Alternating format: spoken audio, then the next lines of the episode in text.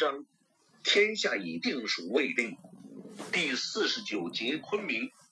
吴三桂的亲卫闻言，就大步走到邓明面前，高声问道：“你就是保宁千总李明？”邓明客气的抱拳行礼，正是卑职，敢问有何吩咐？眼下邓明还不知道对方的打算，不过就算翻脸，也得先让对方觉得自己没有威胁才好。李谦总还有同行的人，吴三桂的亲卫又问道：“还有一些。”邓明的卫士有几个也过来和清军军官建立经过长时间的合作，现在邓明一伙都已经很默契。随时都可以同时抱起伤人，不过邓明觉得最好不在驿站这里动手，因为内外都是清兵，而且驿站紧靠大道，经常有大队清兵在门前经过。如果在这里闹事，就算能够取胜，也会损失不小，消息还会迅速的传播开来，带着伤员如何在这种交通便利？敌军云集的地方摆脱追击，随我训一趟昆明，大帅要见你。吴三桂的亲卫趾高气扬地说道。驿站里的人顿时一片哗然。邓明这已经也非同小可。按说云南能够称帅的清将应该不少，但吴三桂自称大帅，那其他的自然都降格，只能自称将军。面前这个清军军官既然用了这个称呼，那理论上就是吴三桂要见自己，这让邓明也有些奇怪。执掌十几二十万大军的吴三桂，对东川这么偏远的战场也要过问，还专门派人在云南北部等着，一见到有人从东川回来，就急如星火的召见问话。邓云在心里暗说。吴三桂，你岁数也不小了，这么事必躬亲，也不怕累死。大帅吐出的这两个字的时候，邓明的语气中带有一丝询问之意。他观察着清军军官的反应，对方脸上果然满是骄横之色，下巴向上扬了一下，给邓明下令道：“赶快收拾一下，这就走吧。”他话中的潜台词显然是，在云南这个地方，除了平西王，还会有哪个大帅？邓林没有反抗这个命令。现在驿站里面的人都围拢过来，注意力集中在吴三桂的使者和自己的身上。刚才如果找机会和对方发生口角，让人误认为是口角引起了争端。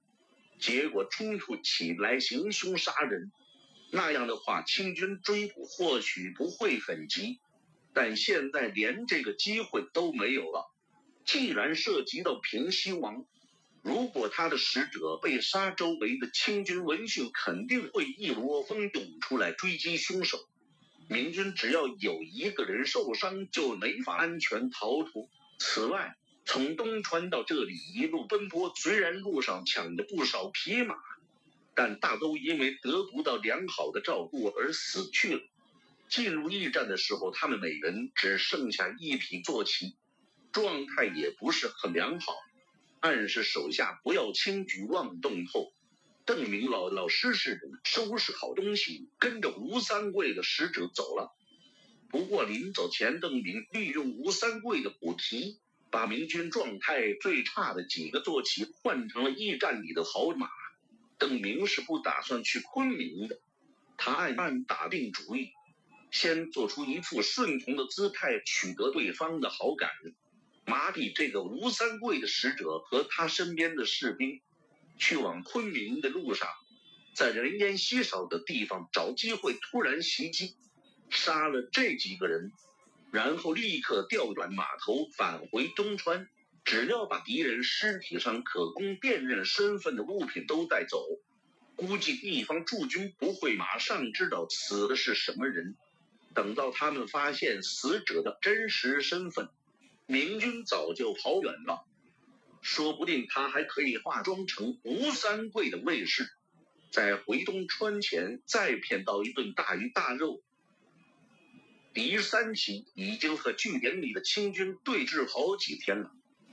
狄三期率领三百名士兵离开建昌，在进入东川府地界前，就有人逃亡。等走到了这个荒凉的地方后，更是大逃而特逃。现在已经逃走了快一百人，一千多名府兵也逃走了三百多人。面前这个据点距离建昌最近。也是清军在东川府大道上修的最大的据点，人多势众，有一百多名士兵防守。这里的清军官兵最开始看到后面的烽火台一个接一个被点燃时，百思不得其解。明明他们最前线还没发现敌军，怎么后面却纷纷告急了？被邓明击毙的那个清军将领的手下陆续逃回东川。给这个据点又增加了近二百战兵的兵力，上次被杀八百人，死的死，逃的逃。得知这个惊人的消息后，据点里的指挥官立刻意识到之前过境的邓明一行是明军乔装打扮的，他马上派人去后方通报，但使者遇到的是一座又一座的据点废墟，以及一些从据点中溃散逃出来的人。有些人无处可去，也跑来投奔这个军官。当据点内的清军战兵超过三百人后，狄三奇每天主要考虑的就不再是如何攻下清军的据点，而是如何守住自己的营寨。看见对面清军势力增大，明军本来就低落的士气更是跌落谷底。尽管有忠诚的卫士帮忙监视。明军的逃亡仍在继续，还有些人就干脆投奔了对面的清军。狄三起本来打算到东川来搞一通破坏，结果没几天带来的战兵就逃走了一小半，府兵也散去了三成，这绝不是狄三起的正常水平。他带兵多年，从未有过这么狼狈的时候。首先。士兵对狄三奇此次出征的目的抱有怀疑态度，有些人一直认为狄三奇想逃亡投奔清军。那些不愿意背井离乡和家人分别的士兵，随时随地找机会溜回建昌，让狄三喜防不胜防。还有一些人觉得投奔清军也无所谓，见到战况不利，当然就投降过去。其次。由于刚刚发生的北邓明突袭事件，狄三喜在军中的威信降低到前所未有的低水平，在建昌被当作无能之辈议论了这么久，士兵们看到狄三起当统帅，自然缺乏信心，对他的指挥心存警惕。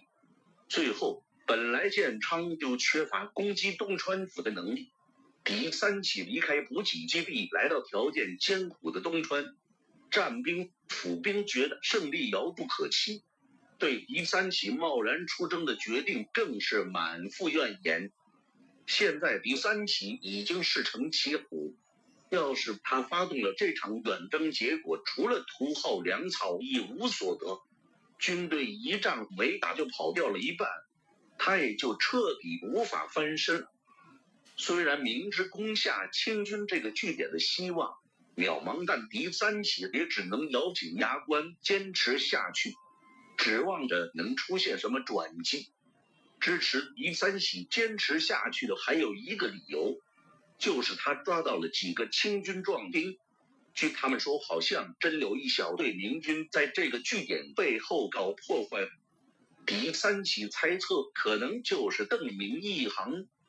哪怕狄三喜打不下清军的据点。但只要在这里坚持下去，等到邓明回来，凭着自己的进攻姿态，也能赢得一些同情分。没有功劳还有苦劳呢。狄三奇以为邓明破坏了几个据点后，很快就会回师，但左等右等就是不回来。这期间已经有二十多个战兵投降清军去了，敌军的实力已经超过狄三奇一倍。这让营地里剩下的一百七十多名战士和大批府兵都惶惶不安。狄三喜也开始怀疑自己是不是还能对峙下去。其实这是黎明前的黑暗。在狄三喜自感穷途末路的时候，对面清军营地的军官也是叫苦不迭。这个据点虽然建成了整个东川府最大的仓库，但其中的储备却很有限。昆明拨给东川府的物资本来就不多，若是其他重要的战区有急用，还会遭到磨砺。因此，这个据点的储粮也就够吃上十几天，不到二十天的样子。以前从后方不断的搬运物资补充过来，每天运过来的粮食数量总是略多于消耗数量。但是现在后方的据点都被摧毁，连续好多天没有粮食运来，清军坐吃山空，原有的战兵和府兵。加上从建昌逃回来的战兵、府兵，以及从后方据点投奔过来的清兵，积蓄眼看就要一干二净。投降过来几个明军固然不错，可是他们每天也要吃饭。之前清军经常在周围挖野菜、打猎，以减缓物资的消耗速度，指望后方的补给线尽快打通。但现在狄三喜来了，就在眼前扎下营寨，清军收集物资也变得很危险。清军军官的心事和狄三喜差不多，狄三喜希望邓明赶快回来和他一起返回建昌，清军军官同样盼望邓明赶快走人，好让补给线能够早日恢复畅通。除了物资问题外，据点里清军军官的麻烦事也不比敌三喜少多少。他本来是一个千总，带着一百来个士兵，可现在这个营地有三百多士兵，大部分都不是他的手下。这些人乱哄哄的，各有派系，团伙，给清军军官造成了不小的麻烦。而且这个清军军官也有自己的小算盘。他让自己的嫡系部下吃的比较好，而危险劳累的工作都交给新来的人去做。无论是侦察敌情，还是进山打猎，原据点守军都待在安全的地方，绝不参与冒险。这种不公平的待遇很快就引起新来的二百多清军的极大不满。不过，这些清军较大的军官被邓明杀掉了。只剩下几个小把总，没有能力和据点的千总竞争，不然说不定清军营地里自己就要闹内讧了。面对狄三喜的威胁，手握粮食发放大权的清军军官以前一直能维持基本的军纪，没有让狄三喜趁乱夺取营地。甚至还逼迫一些新进投来的清兵对狄三喜的营地发起试探性进攻，但随着据点的粮食储备接近干涸，清军军官的威信迅速跌落。当看到自己碗里那没有几颗米的稀粥时，大批后来的清军对依旧能吃上干饭的军官嫡系的不满达到了顶点。再也没有人肯服从命令去骚扰敌三喜了。随后开始出现了清军向明军营地逃亡投降的情况。在两军士兵互相投降的第一天，敌三旗兵力还在持续负增长势头，但听投降过来的清兵诉说，对面营地已经军粮告罄，敌军的投降行为就戛然而止。第二天，第三起趁机展开攻心术，得到既往不咎的保证后，投降过去的几十个明军当晚又集体投降了回来，同时还带回来一大批饿得发疯的清军士兵、府兵。眼见军队瓦解在即，清军军官顾不得危险，再次发动全体府兵出营打猎，收集野果。这次他把嫡系部队也拉出来保护食物收集队。见状，狄三喜不甘示弱，立刻出动军队骚扰，还把自己的府兵也撒出去，漫山遍野的找东西吃。狄三喜带的食物大概够一千五百人一个月所需。不过他未雨绸缪，趁着形势有利，多收集一点是一点。明清两军当天就爆发了三次冲突，转天又进行了两次交战。目前明清两军的士气都是在土崩瓦解的边缘线上下起伏，所以虽然两军五次交手，但伤亡都是个位数。明军一死五伤，清军两死四伤，平均每场战斗双方都会付出大约一个人的伤亡。无论是第三起还是清军据点指挥官，对这样的战果也都还算满意。他们发动作战的目的差不多，都想着要振奋气势，吓唬一下敌人，显示出己方不可轻侮的军事实力。目前两方指挥官的主要精力都放在如何稳定本方军心这个问题上。通过五场战斗，双方指挥官都感觉达到了目的，向敌人展示了本军的强大和旺盛的求战精神。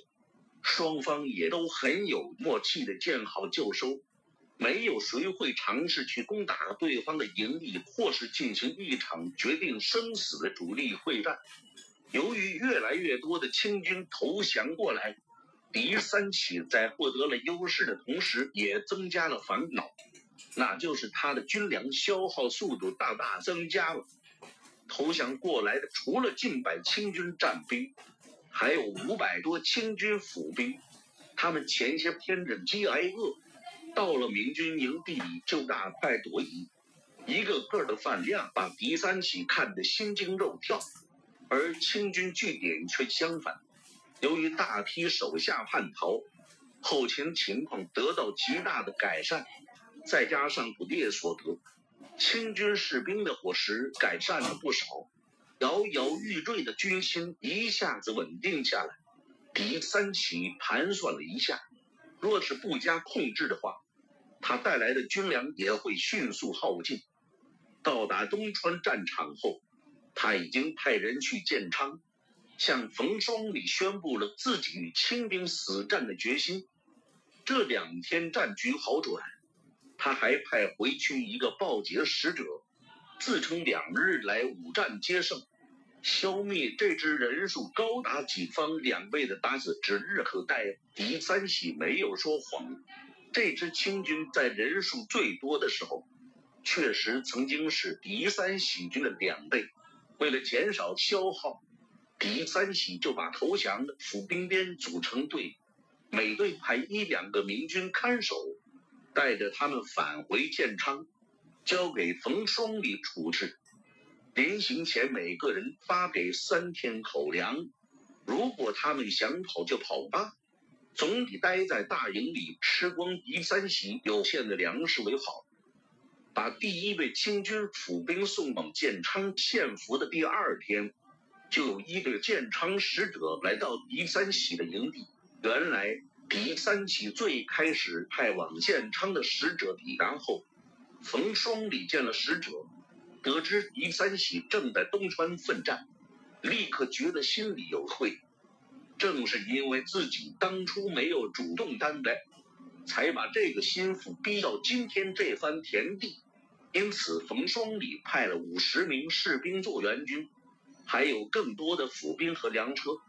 狄三起对援兵并不是很感兴趣，这五十名士兵都和他不熟，指挥起来也不趁手。甚至还不如那些刚投降的清兵好指挥，不过总算有可靠的守卫来押送俘虏了。狄三喜马上让这五十人打道回府，同时收走其余的所有清军府兵。至于明军的府兵嘛，在粮食紧缺的情况下，狄三喜觉得也是弊大于利，因此一并送还建昌。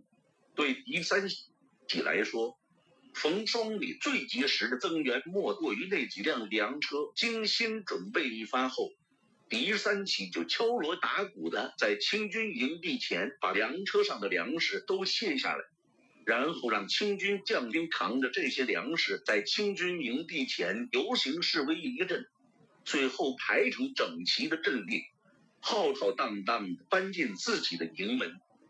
敌三起这次的攻心战极为成功。当夜，所有清军营地中的非嫡系部队都跑过来向明军投降，甚至连清军守将的嫡系部队都叛逃了五十人。见到圣地在望，狄三起很是开心，好好款待了这些将兵一顿，让他们在自己的营地外另设一营驻扎。第二天早上起来一看。那五十名清军嫡系又一个不落地逃回去。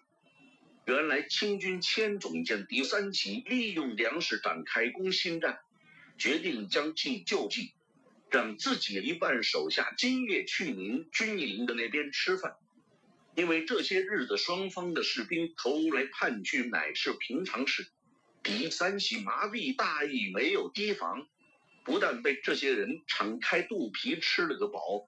临走还都顺手捎走些食物，发现踪迹后，狄三喜暴跳如雷，宣布从此不接受对面清军的个别投降，他们要想吃饭就要一起过来，同时交出营地。发火之后，狄三喜又捶胸顿足的哀叹：“我本是庆阳王忠诚的心腹，平素总理当是良将自诩。”没想到竟然被人扣上了叛徒蠢货的帽子，现在更在一处穷山僻壤，和一个无名的清军千总纠缠不清。现在狄三喜真有一种龙游浅水遭虾戏，虎落平阳被犬欺的感觉。昆明，邓明跟着吴三桂的亲卫一直来到了城前。虽然一开始他想在途中偷袭吴三桂的卫士，但大道上总有清军的军队，一支敌军刚与自己擦身而过，还没走远就会遇到另外一只，实在没有充足的时间供他动手。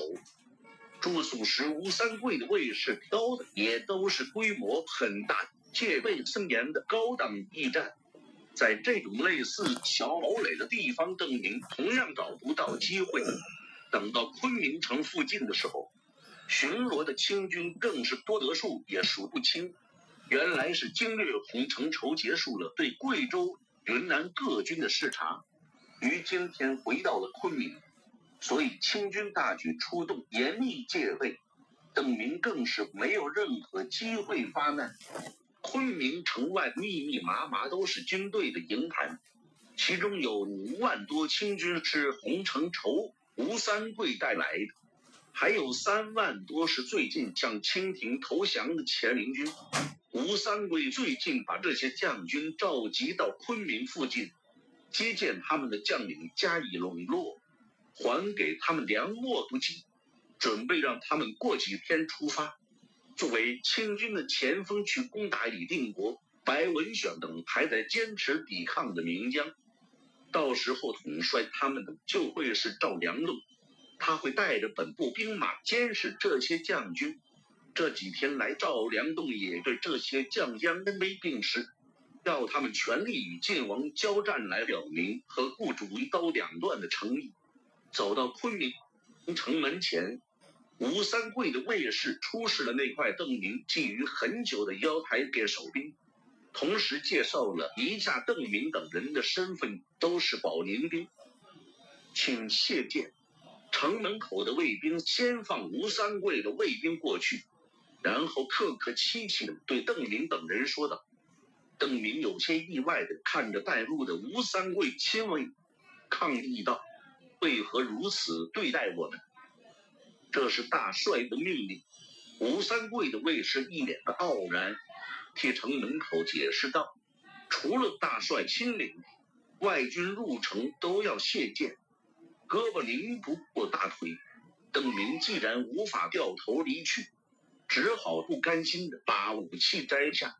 他的卫士见状，也都只好把手中的兵器交出来。城门口的卫兵把邓明等人的武器收在一起。然后交给他一个号牌，出城时把这个号牌交还，领回你们的兵器。进入昆明前，邓明以为城里会很繁荣，因为赵天霸和他叙述过一些昆明的景色。但是进城之后，邓明却看到城内死气沉沉，街上没有行人。明明到了午饭时间，却看不到炊烟。试探着问了一下吴三桂的卫士，邓明才知道吴三桂占领昆明后，把城内的壮丁都抓起来当做了夫子。而他们的家人则被驱赶到城外，由军队监视生活，还威胁那些壮丁说，若是他们敢逃跑，就要拿他们家人试问。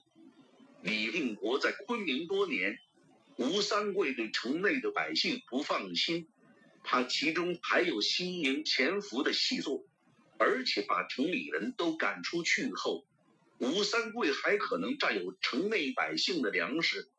此番进攻云南的清军众多，吴三桂怕其他军队洗劫昆明，毕竟这将来会是他的居住地，所以现在城中只有一万吴三桂和洪承畴的嫡系部队驻扎，其他清军一概驻扎城外。